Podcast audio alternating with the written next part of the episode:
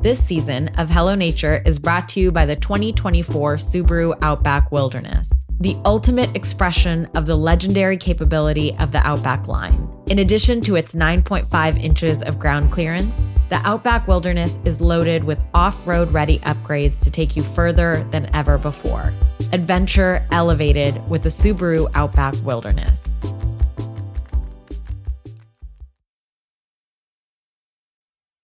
Hey guys, it's Misha. I know, I know, I know what you're thinking. What? Misha's back in nature? No freaking way. She was scared of bears, breathless on hikes, and stressed out by building a tent in the dark. Like I saw a rock look like a bear, got freaked out. I don't want to do this alone. Sure, all that is true. I mean, I went to eight national parks back to back which was really hard for me because I didn't grow up camping, hiking, or hanging out with bears. But it wasn't all just sighs and cursing at rocks. There were awe inspiring moments too. Dude. Oh my god, I'm gonna cry. Whoa. what a vibe. This campsite rules. I've got an interesting story to tell you. We're gonna see something new we've never seen before. This is healing. You get lost. And you look up and you see that sky a sky that is limitless. Whenever I go into the national park, I always come out better than when I went in.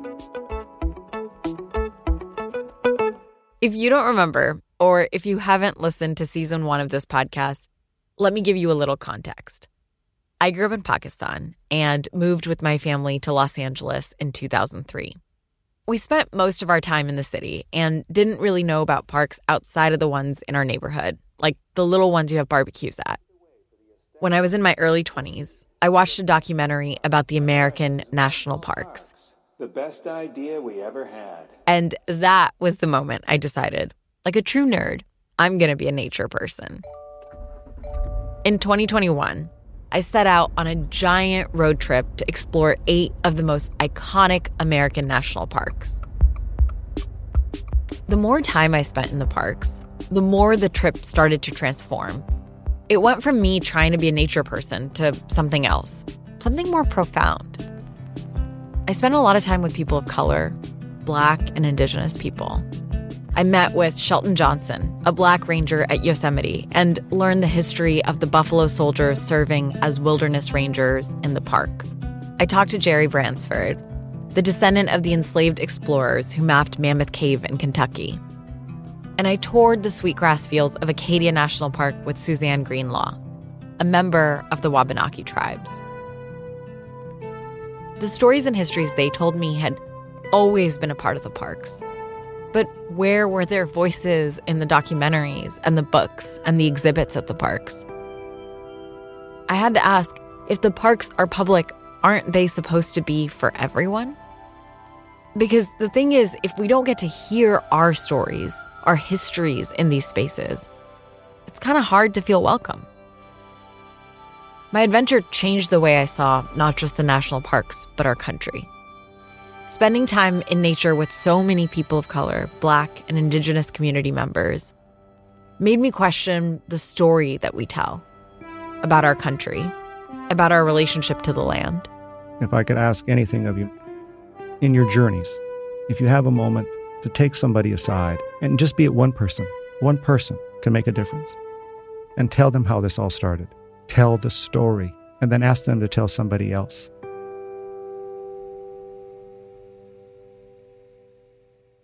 I came back to Los Angeles after two months of travel and took a long nap.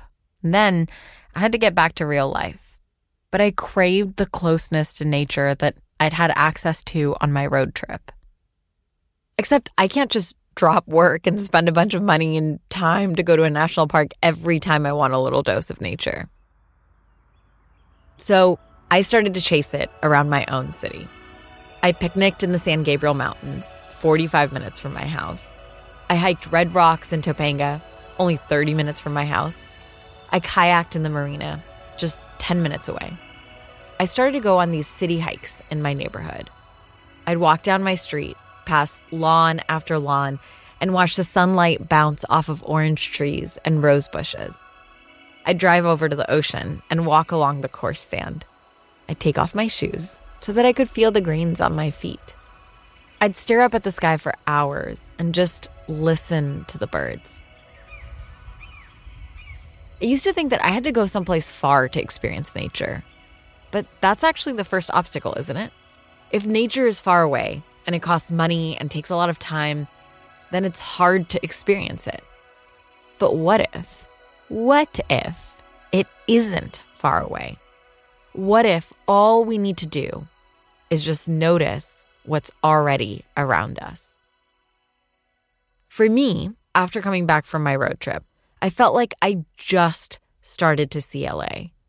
I mean, it's a city, sure, but a city surrounded by mountains and the ocean. So that's what I'm going to do this year. I'm going to explore the nature in our backyards, not just in my city, Los Angeles, but also in the backyards of some of the biggest, most bustling cities in America, the last places you'd expect to find nature. I want to challenge the idea that we need to go somewhere to experience nature. And this time, I have another question. If nature is all around us, then what is standing in our way? How do people like me, people of color, Black and Indigenous people, find nature near us? How do we build it, fight for it, protect it, and engage with it? Hello, nature. I can't believe this is like right outside the city. Hello, nature. I'm gonna have frostbite. Hello, nature. The marathon brought me to Boston. Hello, nature. There's a seal that's swimming over there. Look at it. Whoa, this is so cool. And I could feel the power of the water. Hello, nature. Do you like the snow? Yeah. Yeah. Hello, nature. There's something so unique about crossing a finish line, knowing that you are proudly doing it as your whole self. I become the main character in the movie that I love. Welcome back to Hello Nature from REI Co op Studios and Subaru. I'm your host, Misha Euceph, and this is season two. This episode, we're hiking in Los Angeles. We're exploring what it's like to fight for access to nature.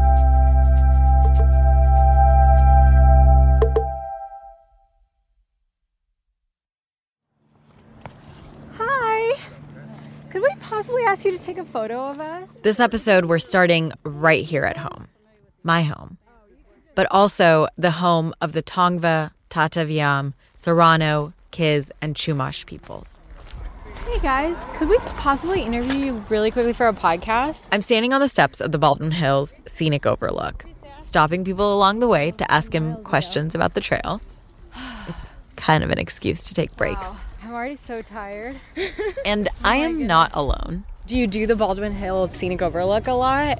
I haven't in a while. This is my first day back after about a year, so. How's it feeling? It's feeling. it's feeling. tired. Very tired. My dad's all the way up there, and my mom's right here. And we're both dying. The steps, it gets a really good booty blast, you know, burn in. And then there are people like, This for me is just kind of like a cool down, so not necessarily a workout. Don't worry, I threw him down the stairs. I'm just kidding. just kidding. I'm with Stephanie, our senior producer this season. How often do you come here? Um, probably like once every two weeks. I told her all about how I found out about these steps. I first discovered them during the pandemic. A friend of mine, Tracy, invited me to hike here.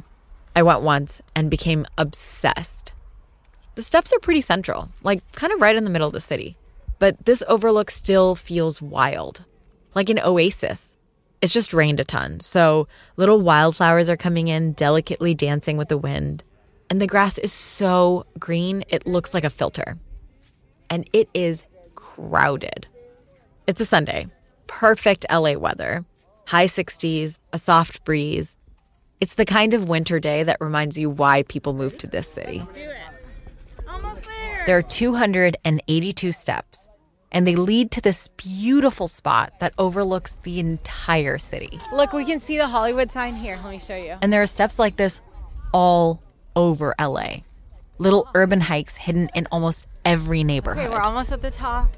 Charles Fleming literally wrote a book on all of these stairs. I discovered this sort of network of urban trails that could be treated like the Pacific Crest Trail, for example, as a sort of opportunity to through hike all across Los Angeles if one wanted to.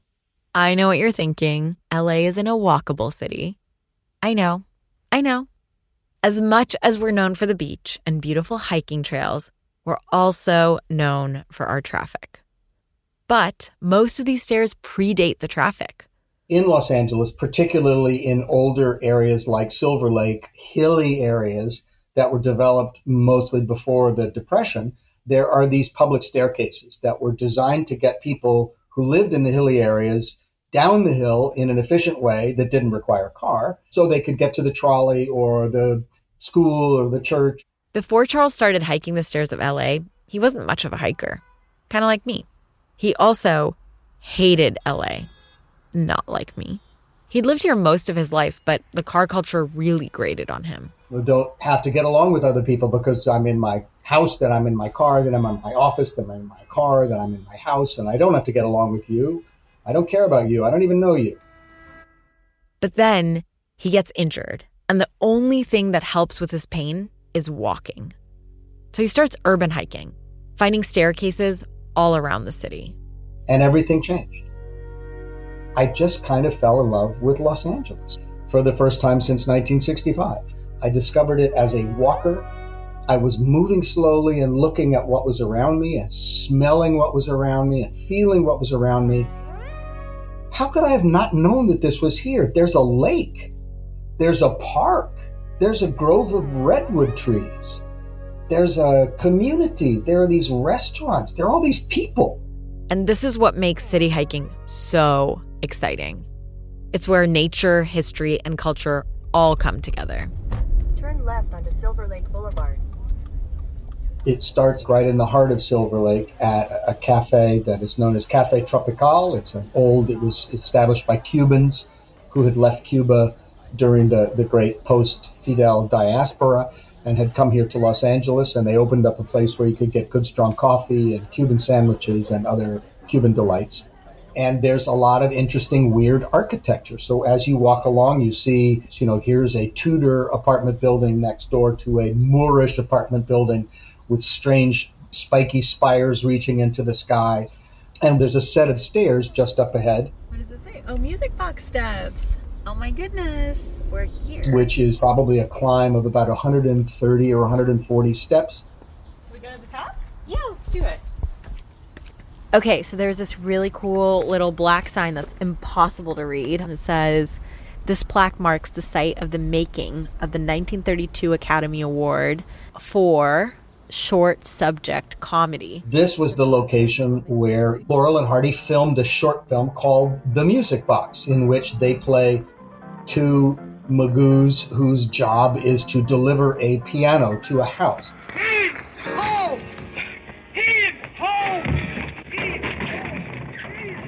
These staircases around the city, they all have stories like this. And it got me wondering what the story is behind the Baldwin Hills steps. So I started looking into it. Turns out it's quite a saga. It's a story about how a historically black neighborhood fought for decades to create and keep green space in their own community. We need safe places to go for our kids. We need to get outside and address some of this outdoor deficit disorder. After the break, we meet David McNeil.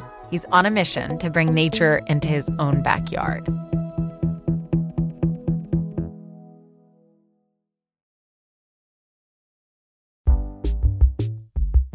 Sometimes, when you live in a car obsessed city like LA, it's hard to imagine taking a hike right in your backyard. Believe me, I get it. But what I learned while recording this season of Hello Nature is it is possible. Locals like David and Charles are leading the charge to bring nature to the people of Los Angeles and making it more accessible for all. There are urban hikes all around us, and with the right tools, we can experience nature down the street and up the stairs. That's where Subaru comes in. The 2024 Subaru Outback Wilderness is the ultimate enabler for your outdoor adventure. Standard symmetrical all wheel drive, off road tires, and 9.5 inches of ground clearance, plus comfy water repellent interiors, are among just a few of the features that make the Outback Wilderness the ideal vehicle when you're gearing up and heading out. Learn more about the Subaru Outback Wilderness at subaru.com/wilderness.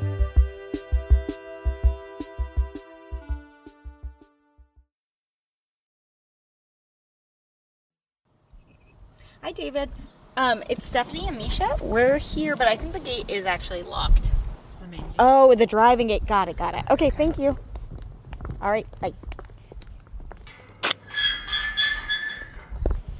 It is unbelievable how clear it is. The fact that we can see the mountaintops and like the snow capped ones. Hello. Hey, how's it going? This is so cute. Oh my. You guys have made it. I mean, it's, it's not open. Ha ha ha. Thank you for letting us in. I appreciate it. I'm Misha. Misha, David. So nice to meet you. Nice meeting you. David McNeil is the man behind the Baldwin Hills Scenic Overlook. Yeah, you're the hiker extraordinaire. Oh my goodness, not even close. David has been leading the charge to build parks in South LA. Here's our little raised beds. Oh, wow. The Conservancy is nestled in the hills of LA. Imagine yellow and purple wildflowers, rolling green hills, robins chirping. It's gorgeous. And just a little bit of a ways from the overlook. And yet it feels like a world away from a major city. The river? I call La Cienega River. Well, remember, we are still in LA. It's the urban river. It's a constant hum of vehicles. Growing up in LA, I vaguely knew that Baldwin Hills was a historically black neighborhood in South Los Angeles. It's one of the few majority black neighborhoods that are still left in the city. So it's a big deal that the Baldwin Hills steps are here and they are super popular. They're one of the most popular urban hiking trails in the city of Los Angeles. I asked David, what's the story behind the stairs? Yeah, so I think it was like 2007. There's this one building at the top of the hill that was existing called the Clubhouse, graffiti ridden building, and they demoed it and they said, well, we got to figure out what to do with this. And somebody said, well, why don't we leave it on site? Why don't we build some stairs with this broken cement? So they said, I said, everybody said, wow, that's a great idea. It was reused to the umpteenth degree. So that's how the stairs got started. But that's only part of the story. And I could go back further before that. I want you to picture a gorgeous, hilly town overlooking the skyline of LA. Right underneath these green hills of the neighborhood, there's an oil field. It's called the Inglewood Oil Field. The field actually used to extend all the way to where the scenic overlook and the steps are today. It's one of the largest urban oil fields in the whole country. And they started drilling in this area in the 1920s. In 1951, the city built a dam in this neighborhood. This dam bordered the oil field and took up acres of land. The goal of the dam was to bring water to the west side of Los Angeles. When the dam was built, there was promise of water. And where there is water, there are people. Developers got super excited. They started building more homes and apartments and commercial buildings. And young people, professionals, flocked to Baldwin Hills.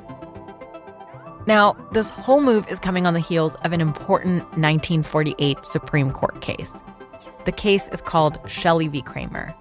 And in it, the U.S. Supreme Court strikes down racially restrictive housing covenants, which means that people can't keep someone from buying property just because they're black. And the Supreme Court ruling starts to play out in a lot of places. And one of those places is Baldwin Hills. Black families begin moving to the neighborhood, and Baldwin Hills turns into one of the first integrated neighborhoods in the city of Los Angeles. A decade passes, and then one fine day, A triangle shaped wedge tears out of the asphalt and concrete lined wall of the earth filled dam of the Baldwin Hills Reservoir. The water fills the 50 foot deep catch basin below the lip of the dam, and millions of gallons of water race down the canyon toward the homes below. An incredible disaster. It's a huge tragedy. People die, homes are destroyed. In the wake of this, the people of Baldwin Hills have to rebuild their neighborhood. The community reemerges from tragedy, and it gains even more of a reputation as a hub for wealthy black families in Los Angeles. By the late 60s, Baldwin Hills is not just integrated, it's officially a black neighborhood, an affluent black neighborhood. Celebrities like Tina Turner and Ray Charles start moving here. People start calling it the Black Beverly Hills. And this is when a guy named Kenneth Hahn enters the picture. And, and this is really also a story of being a good neighbor. And if you're not a good neighbor, we're going to make you one. He's the LA County supervisor. What even is an LA County supervisor? Okay, so an LA County supervisor is basically in charge of making laws for the county. So, in this case, the county of Los Angeles, which is even bigger than the city of Los Angeles. That's kind of how counties work. Anyway, one day in 1968, Kenneth, let's call him Kenny, comes across the old dam site. It's a giant wasteland. And he was driving by and saying, one day this should be a park. When the oil's all gone, it'll be a park. You got to know something about Kenny. He's obsessed with parks. It's actually a huge part of his political platform. It's basically his personality. And he has an idea that's very ahead of its time. It is much wiser and more economical to spend money constructively in providing our youth with good parks and playgrounds than it is to be constantly building more jails, juvenile halls, and detention camps Kenny is actually a big ally for communities of color, and he sees parks as a way to keep youth, especially kids of color, out of jails. So he starts raising money for the park in 1968. They had money to buy the first 200 and something acres. Around this time is when David's family moves to Baldwin Hills. We used to hang out at the old dam site. We used to play in the oil fields with our motocross bikes and walk our dogs and, you know, have them fetch, you know, chase after rabbits. So we had a little bit of wild land, but again, it's always juxtaposed with an urban landscape. You have the pump jacks going and the rabbits running by and the dog running and then your kids doing wheelies and doing finding places to, you know, to jump. And, um, you know, those were the good old days. While David is playing in the oil field, Kenny is busy raising money. He's acquiring land and using every political connection at his disposal. And all this hard work pays off. The park finally opens in 1983. It's 138 acres. That's like 138 football fields. And it's called the Kenneth Hahn State Recreation Area. And they built this park. And then they said, let's do a master plan for this park the Baldwin Hill State Recreation Master Plan. The plan's ambitious. The County of Los Angeles wants to someday turn the entire oil field into a giant park. And I mean literally giant, around 1,300 acres. For context, Central Park is only 843. That's when the state kind of went bankrupt. Everybody's bankrupt. Governments change. Reagan is in charge. There's a massive recession, and people are not so hot on parks anymore. I mean, parks cost money. Nobody could get any money. And there's no financial or clear return on investment for those diehard capitalists. And everybody's like, oh, this park thing is a liability. And parks are expensive. So they're like, screw the parks. We're over it. So that put everything on hold. And that's kind of where it stayed. And Kenneth Hahn Park starts to deteriorate. No security, no lights, no nothing. It gets literally and figuratively dark. The park turns into a place for kids to do and sell drugs. And that's kind of how it is from the 80s all the way to the early 2000s. It's the last day of the year, the final day of the century, the eve of a whole new millennium. The new millennium starts. David becomes a dad, and another urban parks movement starts gaining momentum in cities. People want more recreation spaces in their crowded towns, especially black and brown people. We need safe places to go for our kids. We need to get outside and address some of this outdoor deficit disorder. You know, we need to connect with nature. They rally behind green spaces in their own backyards. David's a brand new dad, and he's thinking about his kid. What kind of world do I want for my son? And why don't I build that world? I saw an ad in a paper, a local paper, saying plan the largest park since Golden Gate Park. David applies, interviews, but this story is not a fairy tale. The city ends up giving the job to someone else. But David, he doesn't need the job to do what he wants. I was organizing essentially before Obama was organizing. I was organizing in the neighborhood, knocking on doors in my backyard. So all the homeowners groups, the youth leagues, the churches, the schools, everybody was going to these meetings about what do you want to see happen to this park? And then about four months later, they called me and said, can you come back? This is the city calling. They've seen the work he's doing in the community and they need him. And I said, okay. David gets to work right away because there's a lot of momentum. People are hyped. They're even more excited than they were when the idea first came up under Kenny Hahn decades ago. It started with deregulating the power grid, and that was the start of months of rolling blackouts across the state that put lives at risk and hurt the economy. I told you there were twists and turns. The rolling blackouts came and they waived permits for emergency power plants. Like the city of Los Angeles had a shortage of power, so they said to companies that can build a power plant and quickly supply energy to people's houses, you don't have to wait years to do that. You can just bypass all the community approval because this is an emergency. And guess who applies for a permit for the power plant? The oil operator. And the story became we want a power plant and we want a park.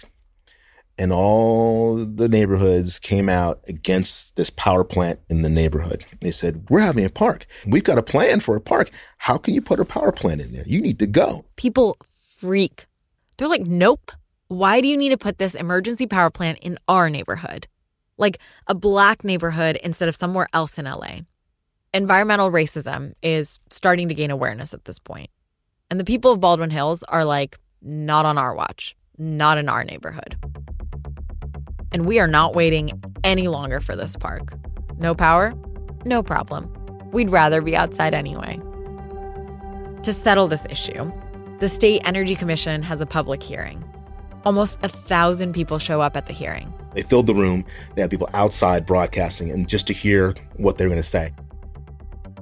And they, they nixed it. Holy shit. The community wins the fight. There will be no power plant in Baldwin Hills. And that was kind of the power of a park and the power of connection because all the outreach we had done had kind of created this network. All our email lists, all our door knocking, the block clubs were all of a sudden connected. The homeowners associations were connected. The churches were connected. Everybody was connected at the perfect time to beat the power plant. That was the goal when I got hired is like, you can start implementing this plan that you've been talking about. And I'm the kind of guy like, I don't like just talking about things. I like doing things. So it's kind of a moving train.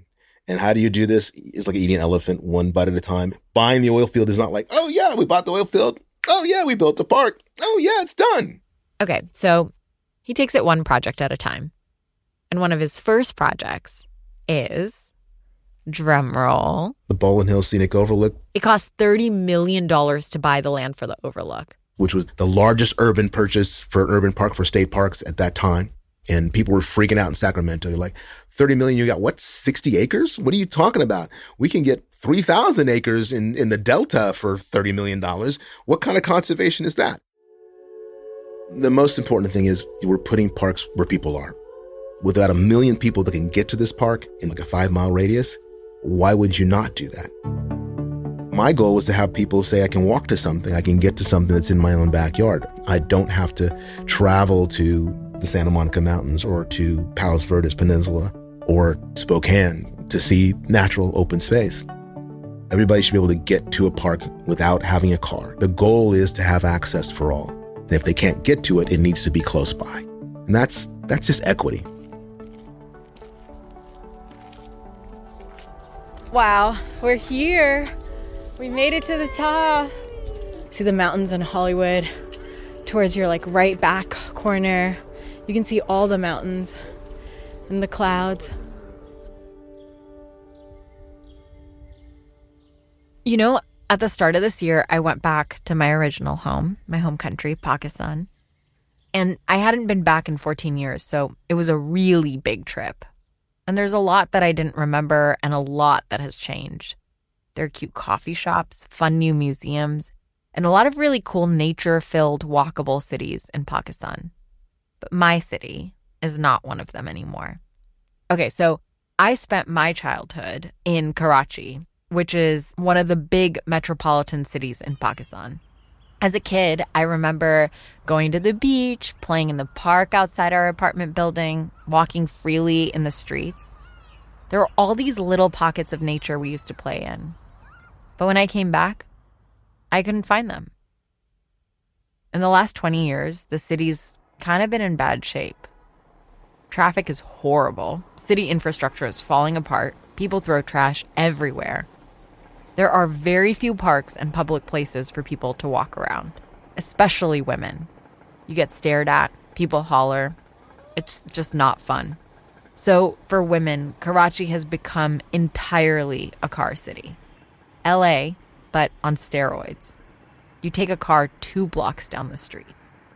It smells like gasoline. The sounds of motorcycle engines drown out the seagulls from the Arabian Sea. And my eyes constantly strain over the dust. It is impossible to experience Karachi on foot, to really get to know the city and the nature surrounding it. The whole time I was there, I felt like I was home and yet still so far away from home. It made me realize that if you can't experience the land, it's hard to feel at home there. If you can't hear the birds, feel the wind, and smell the fishy smell of the sea, it's hard to feel anchored, rooted. I think that's why the people of Baldwin Hills are fighting so hard to restore the nature in their own city. To be able to explore and experience it so that they can connect with their home, so that they can feel tethered. Because if we're not of a place, who are we? What are we? It's our right to access nature, to feel at home in our homes. Of course, it's not an easy fight to fight. I mean, it took Baldwin Hills decades to just get the scenic overlook and the steps. The community had to work together and fight for it. And they are still pushing. The Conservancy now has 750 acres in public hands, but they're only halfway to their goal of 1,300 acres. The oil field is getting smaller, but it's still there. You can literally see it from the overlook.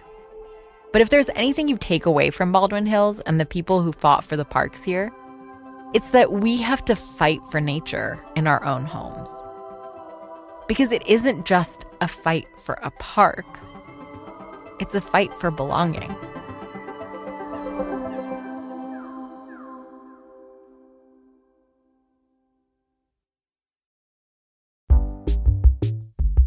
This episode is brought to you by Subaru. Exploring nature in cities across the US has been an unforgettable adventure. From hiking the secret stairs in LA to camping on the outskirts of Chicago, none of it would have been possible without my 2024 Subaru Outback Wilderness, the ultimate enabler for your outdoor adventure.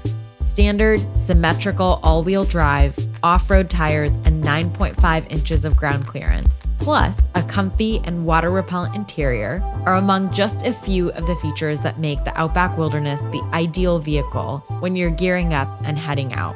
Learn more about the Subaru Outback Wilderness at subaru.com/wilderness.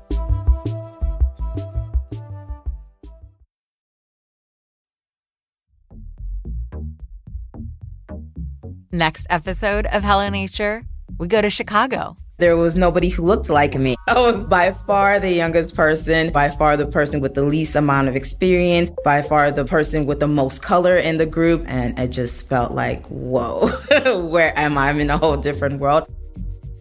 See you in Chicago. Hello Nature from REI Co op Studios is brought to you by Subaru. It's produced by Dustlight Productions. I'm your host and executive producer, Misha Euceph. Stephanie Cohn is the senior producer. This episode was written by me and Stephanie Cohn. It was sound designed by Stephanie Cohn. Jules Bradley and Valeria Alarcon provided additional production help throughout the season. Valentino Rivera is the senior engineer. Carly Bond is the composer. Elizabeth Goodspeed is our art director and designer and did our artwork for the series. The illustrations on the artwork are by Joshua Ariza. From REI Co op Studios, executive producers are Jenny Barber, Joe Crosby, and Hannah Boyd. The voice of the documentary from season one was Gordon Henderson.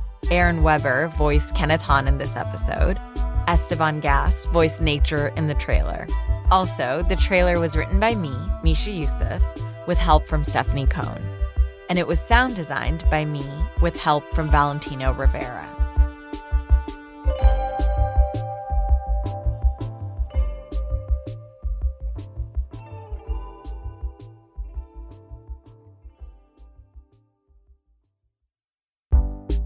If you're looking for a podcast that can change your life and inspire you to chase down your biggest, boldest dreams, check out REI Co op's Wild Ideas Worth Living.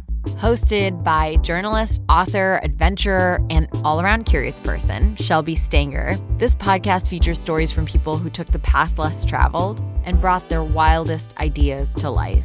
Some of the most popular episodes include The Wisdom of Expeditions with famous rock climber and mountaineer Conrad Anker ice swimming with Melissa Kegler, and life on a highline with professional highliner Faith Dickey.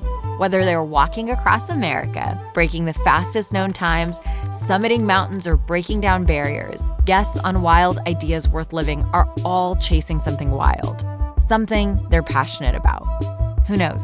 Tuning in may just inspire you to do the same. You can find Wild Ideas Worth Living wherever you listen to podcasts. Now, go on and get out there.